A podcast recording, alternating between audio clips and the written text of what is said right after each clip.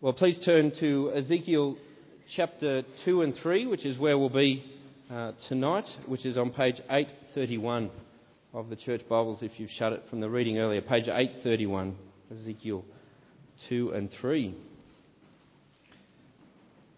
In amongst those who made the list of Time magazine's most important and influential people of the 20th century is a man simply known as the Unknown Rebel. This is uh, how they account for the unknown rebel. Almost nobody knew his name. Nobody outside his immediate neighbourhood had read his words or heard him speak. Nobody knows what happened to him even one hour after his moment in the world's living rooms.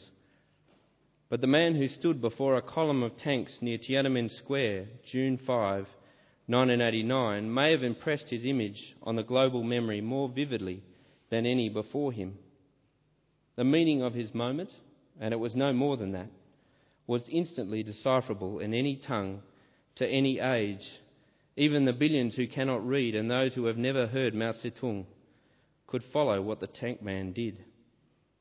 A small, unexceptional figure in slacks and a white shirt, carrying what looks to be his shopping, posts himself before an approaching tank with a line of 17 more tanks behind it. The tank swerves right, he to block it moves left. The tank swerves left, he moves right. And then this anonymous bystander clambers up on the vehicle of war and says something to its driver, which comes down to us as, Why are you here? My city is in chaos because of you. One lone everyman standing up to machinery, to force, to all the massed weight of the People's Republic. Sometimes when you see human pride and stubbornness in the face of great opposition, it's stirring stuff, isn't it? It's amazing stuff. Whether it be this unknown rebel, this tank man from China, or, or those who led the civil rights movement in the US in the 60s, or those who uh, led to the abolition of the slave trade, the likes of Wilberforce, we see their stubborn pride and we admire it. But then there are other forms of human pride and stubbornness, aren't there, that are less admirable or just plain ridiculous. Take this example from uh, my home country, Australia. I'm not 100% sure it's true, but it does sound like something an Australian would do. Here's how it goes. A rather impressionable student of Kung Fu had listened to with rapt attention when his instructor dramatically informed the class that now that they had reached this level in their training, they could kill wild animals with their bare hands. So excited with his newfound skills, this martial arts trainee took the statement as gospel and headed to the Melbourne Zoo, proud of his abilities and wanting to test his mettle. He found the wildest animal of all, the lion, and in the dead of night he slipped into the zoo, left the lion enclosure, and engaged in the suitable king of the jungle in combat. He probably would have lost a one to one fight with the lion, but he never got to test that. His naive fight plan didn't account for the enthusiasm of the lion's pride for a tender intruder. Nor did he give sufficient weight to the possibility that his instructor didn't have a clue what he was talking about. The remains of the self proclaimed Kung Fu master were found the next day. Sometimes pride and stubbornness human pride and stubbornness is totally unfounded, isn't it? Totally out of place. And that's where we reach when we get to Ezekiel chapters 2 and 3 pride just like the Kung Fu master. If you remember when we started this series last week in Ezekiel 1, we had this breathtaking picture of our God, very much on his throne, high and lifted up, completely active and in control in the world, and right here with us. It's a breathtaking picture. But as we move to chapters 2 and 3, we are given an equally breathtaking picture of the human response to the Lord in all his glory. A response full of stubbornness that definitely falls into this category the Kung Fu master did. Well, let's have a look at this stubborn response to the glory of the Lord and see if we can see ourselves and our world in it. Have a look at uh, chapter 2, verse 3. That's where we're going to start to see this response. Let me read these two verses 3 and 4. Israel is a rebellious nation, that has rebelled against me, says the Lord. They and their fathers have been in revolt against me to this very day. The people to whom I am sending you are obstinate and stubborn. Two words sum up their response to the Lord and his glory rebellion and hardness, stubbornness. Firstly, this, this idea of rebellion. That, that's their key response that we see in these, these two chapters, 2 and 3. Basically, they have said to the Lord on his throne, We are declaring autonomy. We are declaring ourselves free from you, free from your rule. That's the picture of Israel in these chapters, refusing to recognize the Lord's sovereignty over them. And you see it in a number of ways in the early verses of chapter 2. Firstly, in verse 3, they are described as a rebellious nation. Now, at first, that doesn't sound that dramatic, but if you remember who Israel are, it's huge. They weren't just a nation, they were God's people, chosen. In fact, to be set apart from the nations, nothing like the nations around them. Their identity was grounded in the fact that they were God's special people. And yet now the Lord describes them as just a nation, no more than a nation, no longer God's people. By their rebellion, they had declared this autonomy from God. They had become unchosen. They said to God, We don't want to be your people. We don't want to be told what to do by you. We are our own people. And again in verse 3, we are told that this, this attitude of rebellion is not a new thing for Israel. It's not the slow, steady decline that has led to this state of affairs. This has been going on generation after generation, right up to the very day that Ezekiel hears these words. And stretching all the way back, we're told in Ezekiel chapter 20, to the very moment of their rescue from slavery in Egypt. The whole history of Israel is a history of rebellion from beginning right up to this point. They have declared autonomy. You get another picture of it in uh, verse 5, where they are described as a rebellious house. Quite often in the Bible, when it uses this idea of a house to speak of a people, a group of people, it's describing them as being unified, as one. But if you read the history of Israel, virtually in no areas are they united. They're always at each other, always pulling each other down, and yet finally they've found something that unites them. They are as one when it comes to their rejection of their God. They are a house united against the God who built the house. And having kicked the king out of the house, they now have surrounded the perimeter of the house with defences. You see it there in chapter 2, verse 6. Briars, thorns, and scorpions is the evocative language that the Bible uses. It's a picture of a people who want nothing to do with their God anymore, refusing to be questioned by Him, refusing to be challenged, refusing to be changed. Now, as we see their defiance against the Lord, it's important to remember what we saw last week in Israel's experience. That all throughout the Bible it's made clear that Israel's experience here parallels humanity's experience. We saw in the early chapters of Romans how Paul picks up this experience of Israel and it says that is the exact same way that our whole world has responded to God. If you look at Romans chapter 1, 18 to 20, you see how it says this exact same thing that we have suppressed God. We have declared autonomy, refusing to admit that He is King, that we are His creatures. And Romans says to us that every man and woman and child in every age in every land has responded the same way. Our world is a house united against its Creator, refusing to let Him have sovereign sway over our lives, refusing to be questioned, refusing to change. Now, you look at the Kung Fu master in the Melbourne Zoo and you think to yourself, what would possess a man to do that? What, what, what sort of thinking would go on in your head to think in the middle of the night, I know what I'll do, I'll go down to the zoo and I'll take on a lion with my newfound skills?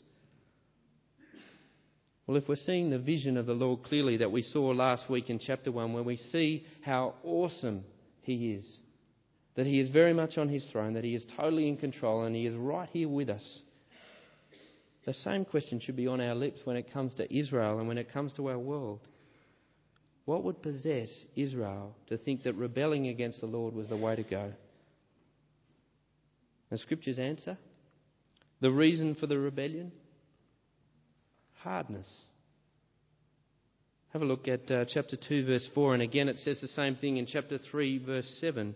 They are obstinate and stubborn. Sounds like a two year old, not a nation, but that's their description here. They are obstinate and stubborn. And throughout these two chapters, you have three different ways that this hardness, this stubbornness, is described. Firstly, uh, they're, they're described as being hard minded towards God. If you look at chapter 3, verse 5 and 6, you see that Israel uh, isn't, isn't from some language that God can't communicate with. There isn't a communication barrier, some sort of cross cultural issue that God can't get through. And yet they won't listen and yet they refuse to have their minds changed by him. They are hard minded. But perhaps even worse than that, we are told in this passage they are hard hearted. Their whole heart is calloused before the Lord. Despite his continual provision for them, despite his, his redeeming power that he took them out of slavery and planted them in a land, that he protected them in that land, they refuse to accept his love. They refuse to accept his promises. They are hard hearted before the Lord. And thirdly, they are hard of hearing. You see it there in chapter 3, verse 7. This is where the other two stem from. Why are they hard minded? Why are they hard hearted? Well, they're just not listening. They refuse to listen to me, says the Lord.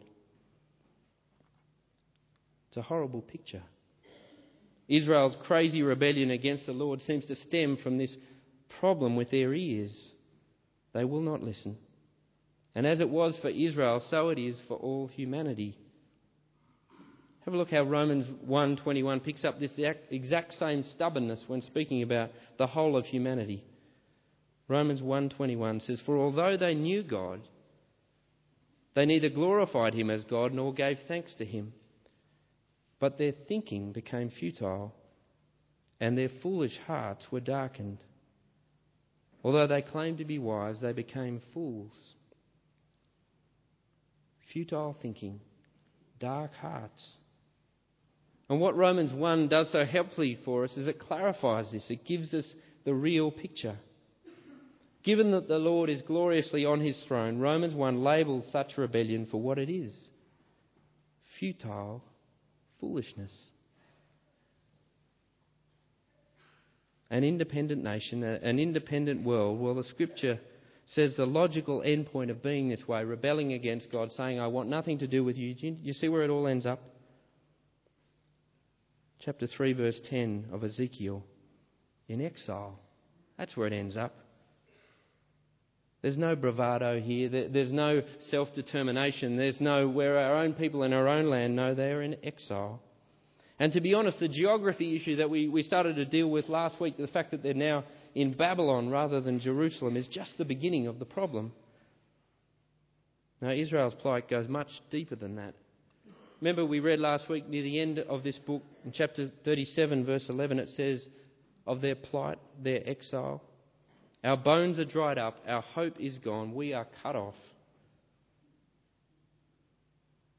Well, let me ask you do you see our world's stubbornness, its rebellion towards the God who is on his throne? Do you see it that way?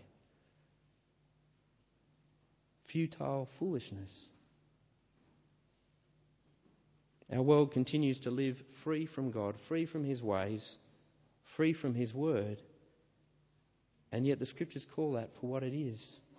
Jesus' take on it when looking over Jerusalem was to say they are harassed and helpless.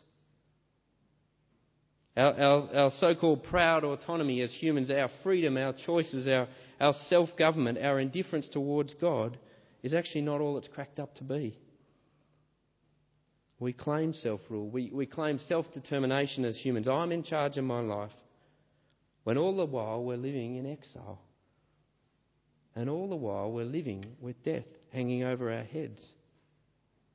Death, which the Bible says is the very consequence of such rebellion.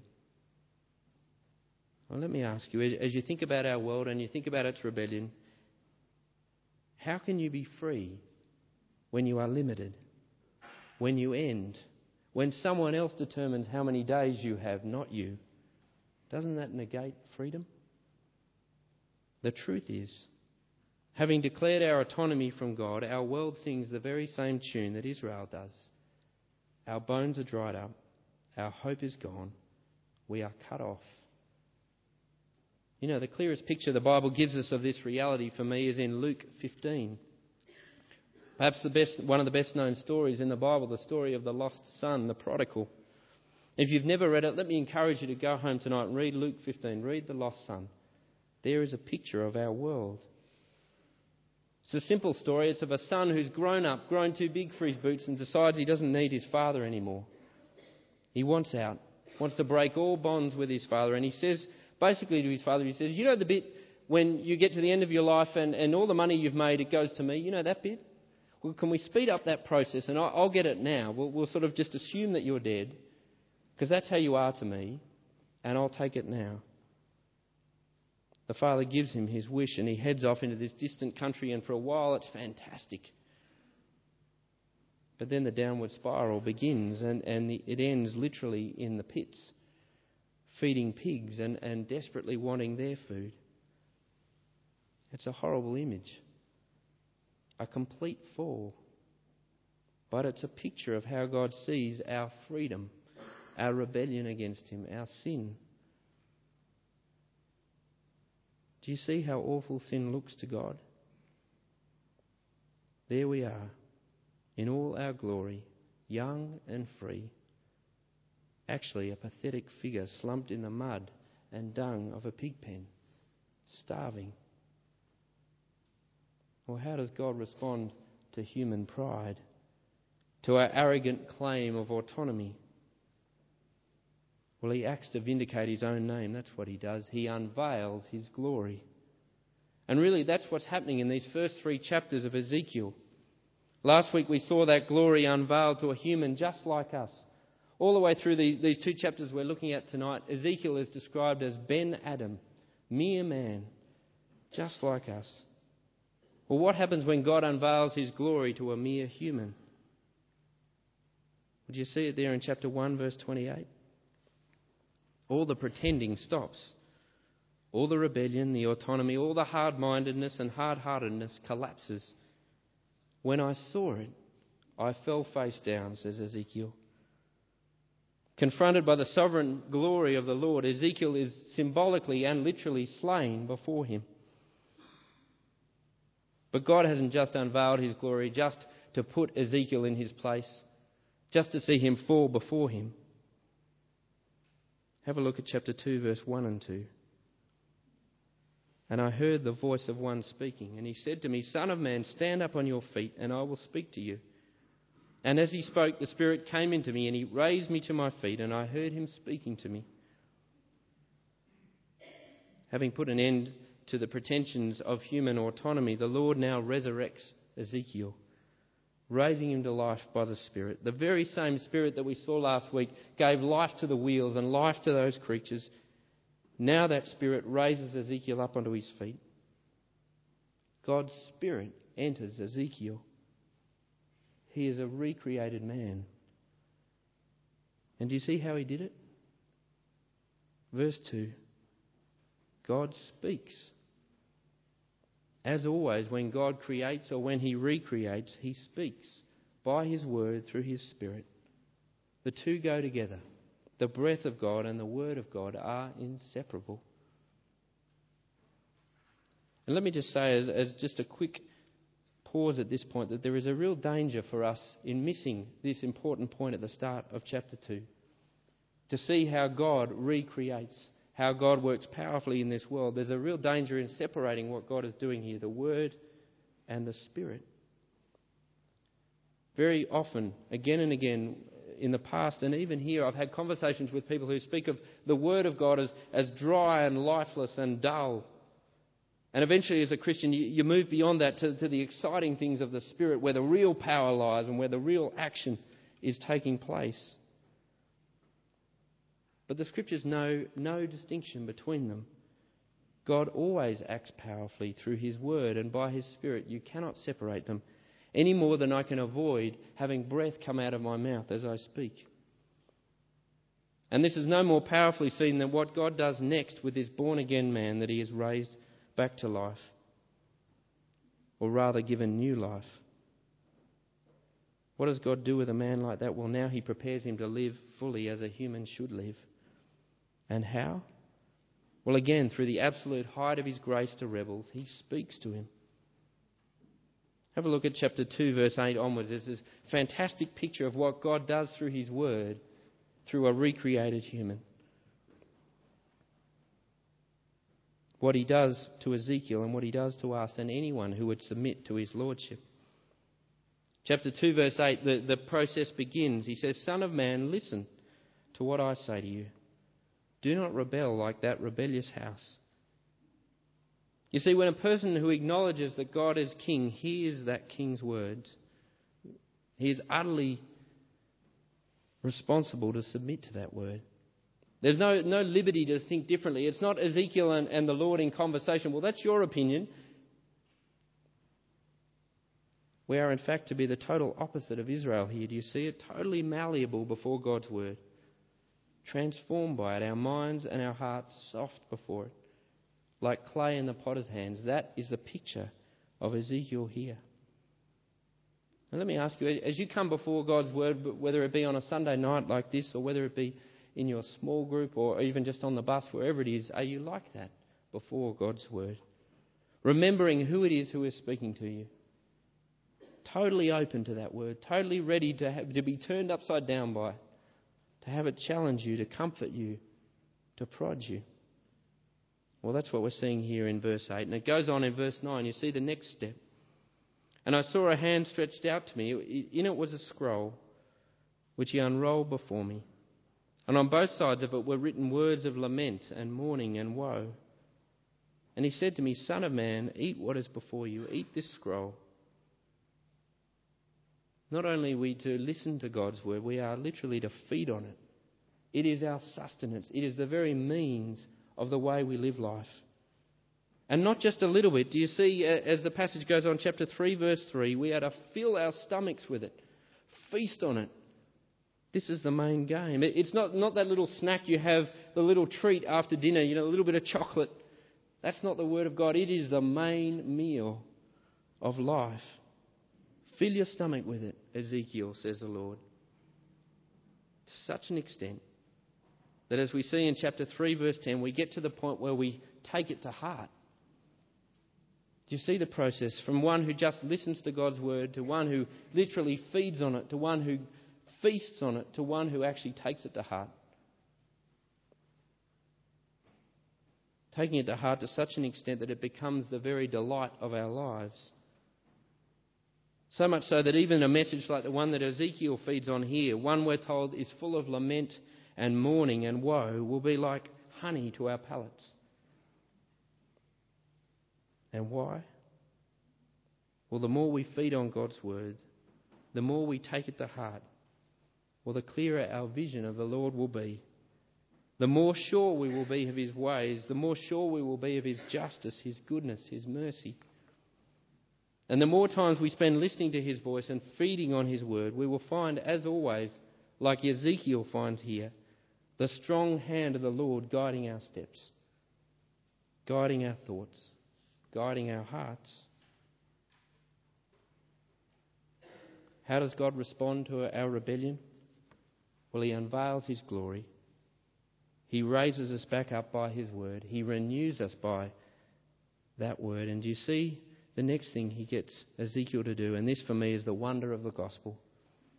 God takes this recreated, renewed person, renewed in mind and heart, and he sends him out into the rebellious world to declare the glory of the Lord. He sends him out into a world that doesn't want to hear that message. It is, in fact, the very reason that God recreates us to declare his praises, to vindicate his name, so that the world will know that he is the Lord. Yahweh raises up the prophet Ezekiel and he renews this prophet so that he may send him to this rebellious nation, to a people just like him, to a people who will not listen. And it's that last bit's the sting in the tail. Did you see it repeated again and again, whether they listen or fail to listen? To be honest, I don't think when God says that, He's saying it's a 50 50 bet. It could go either way. He knows they won't listen. You ever felt that way? When it comes to, to the mission God gives us in this world, to, to proclaim the Lord, to proclaim it to our city, to, to the village, to, to our, even our families. People who are perfectly happy living autonomously from God, whose minds and hearts are hardened to God and His Word. You know, you think about the, these guest events we have coming up, and you think about people that you've asked again and again to just these sort of things, and they've said no again and again when you've said, Come and hear a talk that will explain why Jesus makes such a difference. And you may as well have been speaking in Spanish. In fact, that might have got further. You ever felt that way? Or what about when it gets even closer to home than just colleagues, when it's family and friends? Now, I think about my brother and sister who I've mentioned before, both not Christians. Now, I love them. They're, they're beautiful people. They're, they're a, a hoot to be around. But they're in exile. And I, I, look at their rebellion and their stubbornness over many years, and to be honest, I see my own, as it was for some 13 years. And to be honest, uh, when I'm being really honest, I, I, I even see it now in myself when it comes to God's word. My tendency to disobey it, my, my tendency to second guess God and his ways, my tendency to harden my heart to his word when it gets uncomfortable, when it asks for more change than I'm prepared to give. And I'm sure it's the same for you. It's easy to look at ourselves and then even look at our world and see this mission of living and speaking for the glory of God as a futile exercise. It's easy to look at our world and agree with, with the poet W.H. Auden, who said, when speaking of humanity, they would rather be ruined than changed. Well, if that's where you're at, and I confess it's me all too often, take heart. The mission God gives us is just like the one He gives Ezekiel. And the mission He gives Ezekiel is illustrated beautifully for us near the end of this book in Ezekiel 37. We'll turn to that there uh, just before we finish. Ezekiel 37. There's a wonderful picture of this mission, this seemingly futile mission that he is giving Ezekiel and he gives us in this world. Chapter 37.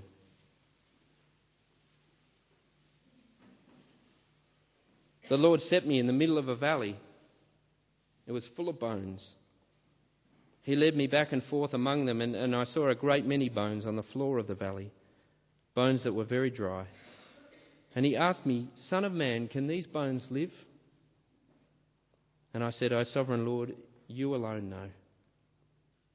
And then he said to me, Speak to these bones and say to them, Dry bones, hear the word of the Lord.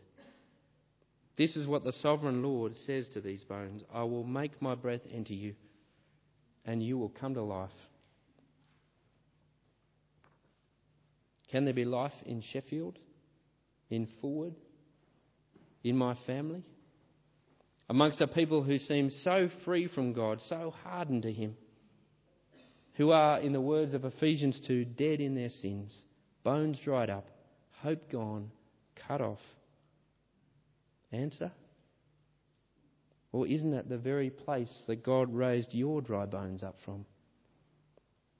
When He spoke the word of life into your heart, the word of the glory of God in the face of Christ, the word about His Son, Jesus of Nazareth. Was it not that very Spirit of God and the Word of God that went to work in your life, shouting, Live? And is it not that same Word and same Spirit that works even now, bringing you even more to life in Him? Well, if you know that, take heart. Listen to his word. Don't rebel. Feed on it. Feast on it. Take it to heart. Savour it. And speak it to the valley around us. Let's pray.